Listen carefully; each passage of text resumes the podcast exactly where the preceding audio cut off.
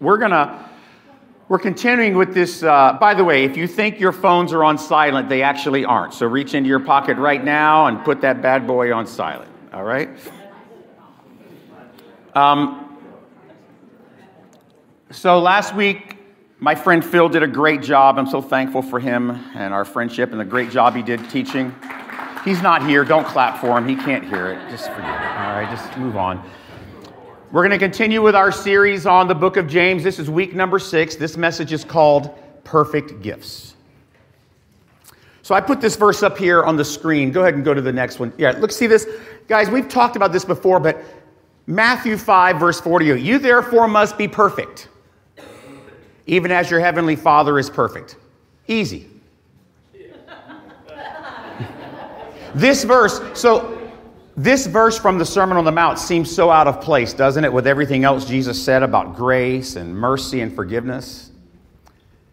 Is this verse one of those verses you just like piously acknowledge when you're reading the scripture? Oh, yes, be perfect. And then, but, but secretly you think, okay, I hope this really actually means something else. I'm hoping maybe there's something in the Greek that, you know, if I really dove into it, it says, don't be perfect. it doesn't. You know, people make really nice memes for social media out of Philippians 4:13 and John 3:16, right? You know, those with the beautiful mountains. You know, I can do all things through Christ, and um, you don't see this one. Right? Nobody ever puts this one on. So you don't see football players put this reference under their eyes, you know? You won't see people say, "Oh, Matthew 5:48 be perfect. This is my favorite verse. It's my life verse." See, there was a time when this verse was very troubling for me too. How can I be perfect? I'm everything but perfect. It seems completely contradictory to what Paul says about our human righteousness being as what he calls disgusting, filthy rags. We know none of us ever have a chance of being perfect, right? We agree with that? We can't even believe perfectly. We all struggle. Can we all just admit, at one time or another, this verse is at very least puzzling and at worst frightening? Standing by itself, this is a very troubling verse. Even though people do this all the time, that's not how you read the Bible, one verse at a time.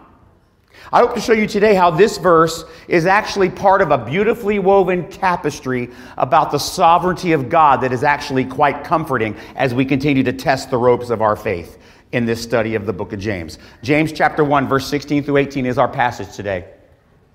Do not be deceived, my brothers. Every good and perfect gift is from above, coming down from the Father of lights, with whom there is no variation or shadow from turning. By the way, that's bad news for the flat earthers. We'll get into that later, okay? of his own will, he brought us forth by the word of truth that we should be a kind of first fruits of his creatures. All right, look at some history of this. This is important. I want you to see about this history. I've entitled this section, Your Father in Heaven. So, James readers would see good gifts and Father of lights. See that phrase, good gifts and Father of lights, and they would immediately recognize another clear and obvious link to what is the foundation of the book of James, right? The foundation of the book of James is the Sermon on the Mount. Here's the link they would see Matthew 7, verse 7 to 11. Ask and it will be given to you. Seek and you will find. Knock and it will be open to you. For everyone who asks receives. The one who seeks finds, and the one who knocks it will be open. Or which one of you, if his son asks him for bread, will give him a stone, or if he asks for a fish, will give him a serpent? If you then, who are evil, know how to give good gifts to your children, how much more will your Father who is in heaven give good things to those who ask him? You can see the link yourself, right? This is clearly the foundation of James 1 16 through 18. So, for generations, between the time at the end of Malachi and the birth of Jesus, Judaism had increasingly come to see God as this distant judge standing far away. And access to this judgmental God was only seen possible through temple rituals performed by temple priests, or if you couldn't get to the temple often enough, you could do it through self righteous rule following. Frankly, a lot of the rules were man made, but still, those are the ways you could get access to this distant judgmental God. To make it worse, To make it worse, these two perceived conduits to God were controlled by the powerful and the rich and the elites of society. Even worse, those powerful and elite had corrupted those conduits to no end. They were using them to enrich themselves and to empower themselves and to castigate others below them. You can, can you get a sense now, just especially if you're a first century Jew, the sense of how empty and hopeless and unfulfilling all this would be for the poor, for the hurting, for the cast offs? Sounds like the, gen, uh, the congregation of Grace Life, doesn't it? Instead of constructing barriers, though, between God and man as Judaism had, Jesus started to tear them down. Jesus is revealing in the Sermon on the Mount a new kind of relationship between God and his people, an intimate, personal father connection that went back to the roots of the Old Testament. Access to blessings from God would no longer be controlled by the powerful or the elite, but they would be available to anyone and everyone. Jesus was teaching that God is not some distant judge demanding we live perfect, pious, religious lives. He's our Heavenly Father.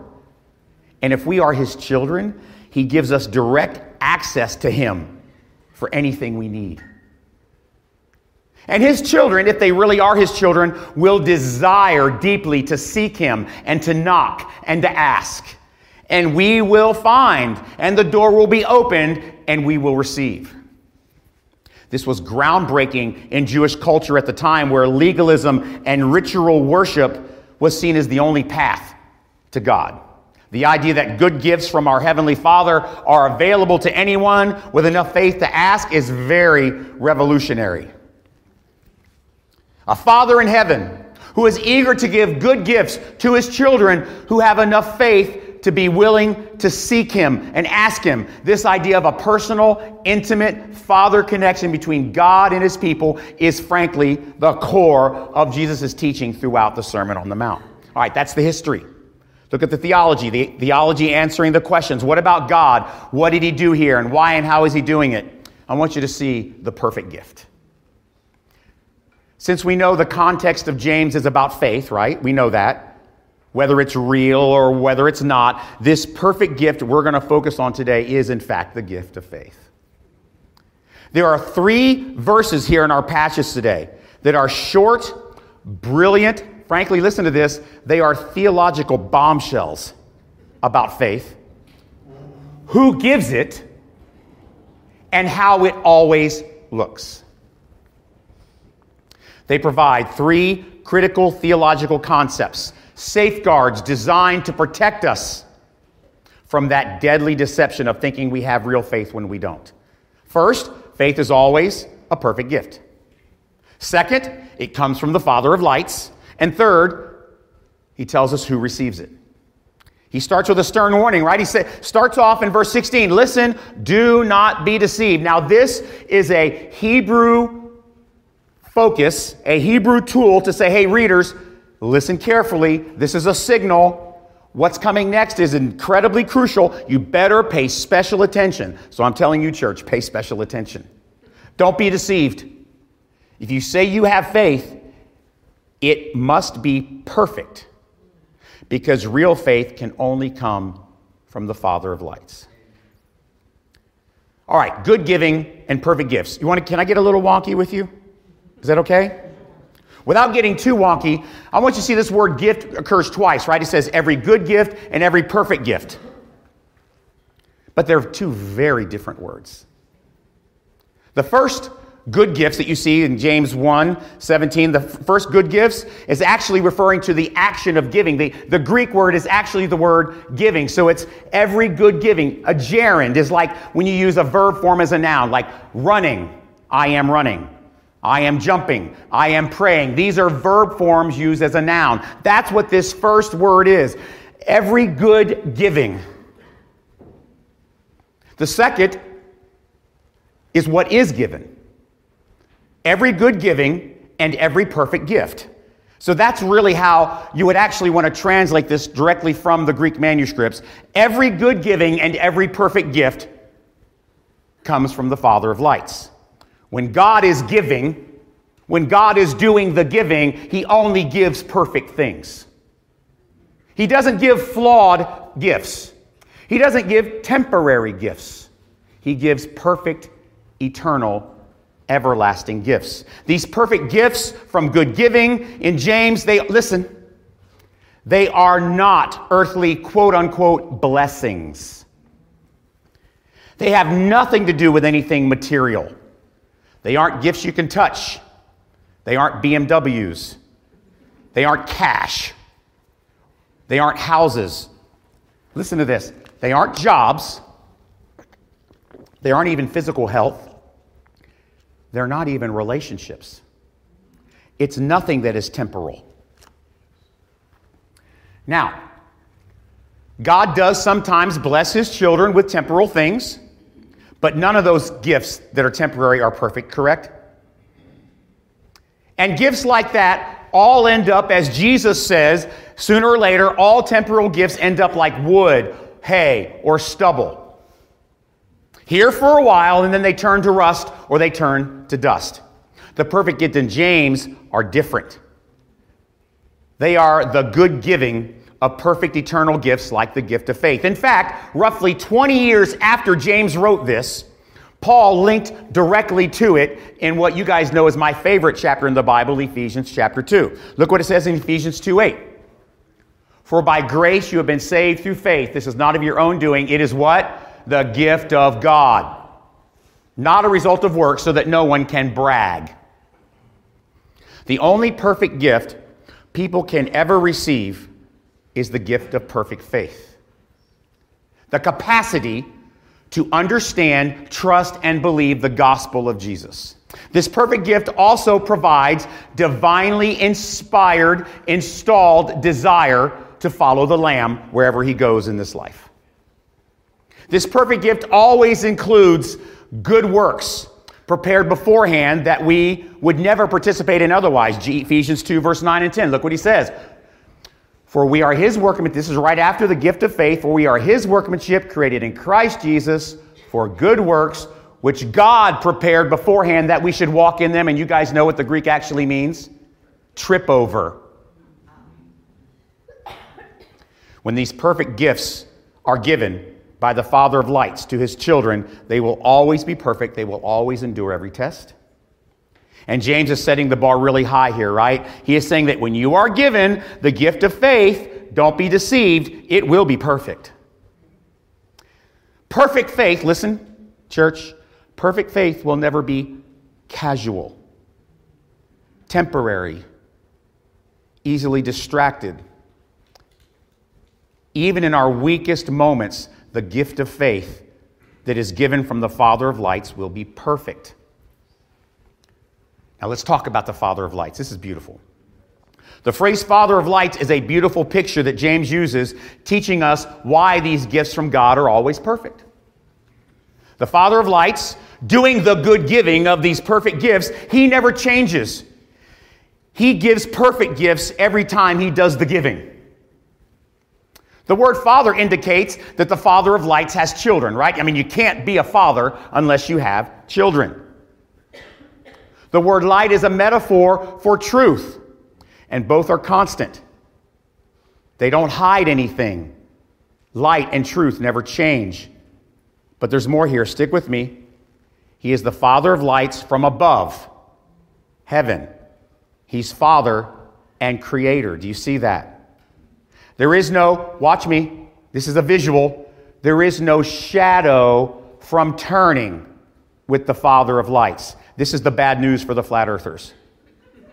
Let me explain why. Did you know that in the first century, by the time this is written, the idea of a rotating earth creating day and night was very common understanding? It didn't happen in like in 1960s when we landed on the moon. Oh my gosh, it's round. No, it, they knew it a long time ago. So James is using the illustration of darkness and light from the rotation of the earth as an illustration to teach how the Father never changes. There are no shadows like night from turning. Are you tracking? The Father of lights is creator in heaven. He isn't the receiver of light. He is the creator of light. He is the source of light. He is the source of truth. All light and all truth comes from him. In Genesis 1 1, what did he say? Let there be light. There's no rotating, there's no turning. There's no changing, no shadows with the Father of lights, no darkness, only light, and because there's no changing, only good giving of perfect gifts. Okay, now who are the gift receivers? James says the Father of lights gives these perfect gifts to his children, who he brings forth, watch this, of his own will. In the Greek, you know what it means? Of his own will. earthly children don't choose their earthly fathers. The same is true with the children of the Father of lights. Who are these fortunate children of the Father of lights? Paul describes this process very well in the same passage in Ephesians chapter 2. Look at this. Ephesians chapter 2, I've kind of paraphrased it for you. You were dead in the trespasses and sins, and we were by nature children of wrath like the rest of mankind. But God, being rich in mercy, because of the great love with which He loved us, even when we were dead in our trespasses, made us alive, brought us forth together with Christ. By grace you have been saved. And he goes on to about the gift of faith in Ephesians 2, verse 8. This good giving of perfect gifts is given to spiritually dead children by the Father of lights of his own will, who he decides to make alive. When he goes into the orphanage to adopt his children, he doesn't say, Show me the pretty ones. Show me the, the brand new ones. He says, No, take me down to the morgue where the dead ones are. I'm going to make them alive. I'm going to give them the gift, the perfect gift of faith that will never fail them. These perfect gifts of faith from the Father of lights are the antidote to the temptations and the desires within our own sinful hearts that we talked about a couple of weeks ago. Those desires, he says, don't be deceived. He says, no one is tempted by God. You're tempted by your own heart. That's why you need the good giving of the perfect gift of faith from the Father of lights, because you need an antidote to that dead, sinful, disgusting heart. It's the antidote. He intervenes, the Father of lights making dead, sinful spiritual orphans alive, turning them into his children through the perfect giving of the perfect gift of faith. Don't be deceived. When their Father of lights gives gifts, they're always perfect, making us, his chosen children of his own will, alive. All right, that's the theology. That's good, deep stuff, right? Personal section. What are we supposed to do with this? I want to talk about perfect faith. This was the sermon preview this week. If your faith isn't perfect, it cannot be trusted for eternal life. Doesn't that sound kind of like a high bar, like Matthew 5:48? Therefore, be perfect. So, first of all, let me just say, wow. Our faith is a perfect, stunning, gracious, generous gift from the unchanging Father of lights. Amen? Amen? These perfect gifts of faith and its ropes are created given, and installed by the gracious, merciful Father of lights. Each time these ropes of our faith are tested, they remind us how perfect, how reliable, and how complete this perfect gift of faith from the Father of lights really is. Matthew 5 48, let's look at it again. You therefore must be perfect as your heavenly Father is perfect. Is it starting to make sense now? It doesn't seem like an unsurmountable command anymore, does it? See how the perfection Jesus demanded in the Sermon on the Mount isn't our own? He's demanding it from the perfect gifts given by who? The Father of lights. We know this perfect faith, this new life, is a gift because we are completely incapable of choosing it on our own. Before the Father of lights gave us perfect gifts, what were we? We were dead, driven by passions of our dead heart. And as children of darkness, we could never possess perfect faith. We would never even choose to believe left on our own. But the Father of lights, who's rich in mercy, he has made you alive by grace, by giving you that perfect gift, which is faith. All right, listen. There are some who might be troubled by this theology that every giving of every perfect gift only comes from God and that it is not our choice. It can be troubling. Matter of fact, some people hate that theology. But can you see how this theology should actually be, listen, an immense comfort for us when we go through the harsh tests of our ropes of faith? Listen, don't push back on this truth that the Father of lights has chosen to give you perfect gifts. Don't push back on that. Embrace it. Run to it. Let it fill you with confidence that even in our weakness, the perfect gifts that the Father of light gives will always remain perfect. Hebrews 12. Look at this. Let us run with endurance the race that is set before us, looking to Jesus, the founder and perfecter. See that? Of our faith. You see how this is all linked together? The Bible's so cool, isn't it? When the Father of lights chooses of his own will to be the giver of perfect gifts, you can bet he will make sure it stays that way. It's designed to weather anything the forces of darkness can throw at it. But it's not just perfect in delivering salvation. You hear that? It's not just perfect in saving you. When the Father Lights gives these perfect gifts, they always provide everything you need for life and for godliness. This perfect gift of faith won't lie dead and dormant. It will always be alive, full of evidence. We can trust it. The perfect gift of faith will actively be producing kingdom works that you trip over, even when you aren't even interested in doing them. The perfect gift of faith won't be defeated when you go through trials and temptations. The mercy it provides will be durable and consistent. The perfect gift of faith displays undeniable, measurable, transformative power in everyone who receives it. The perfect gift of faith provides an eternal perspective that won't let you forget yo, there's more to this life than this world. The perfect gift of faith comes with other gifts that empower you to be a productive, consistent part of the community of God's people.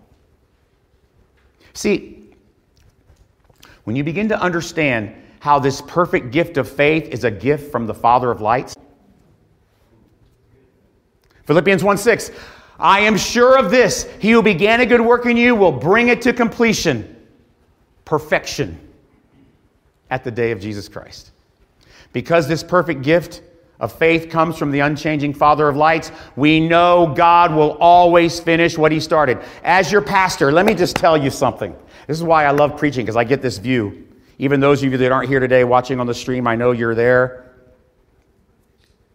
I look across this room today full of church family, and you know what I see? I see a lot of evidence. The Father's been very busy giving perfect gifts to his children. The evidence is overwhelming and it inspires me. Oh, you were definitely spiritually dead children of wrath before that giving. Don't get me wrong, because I knew some of you then too. But that's not what I see today.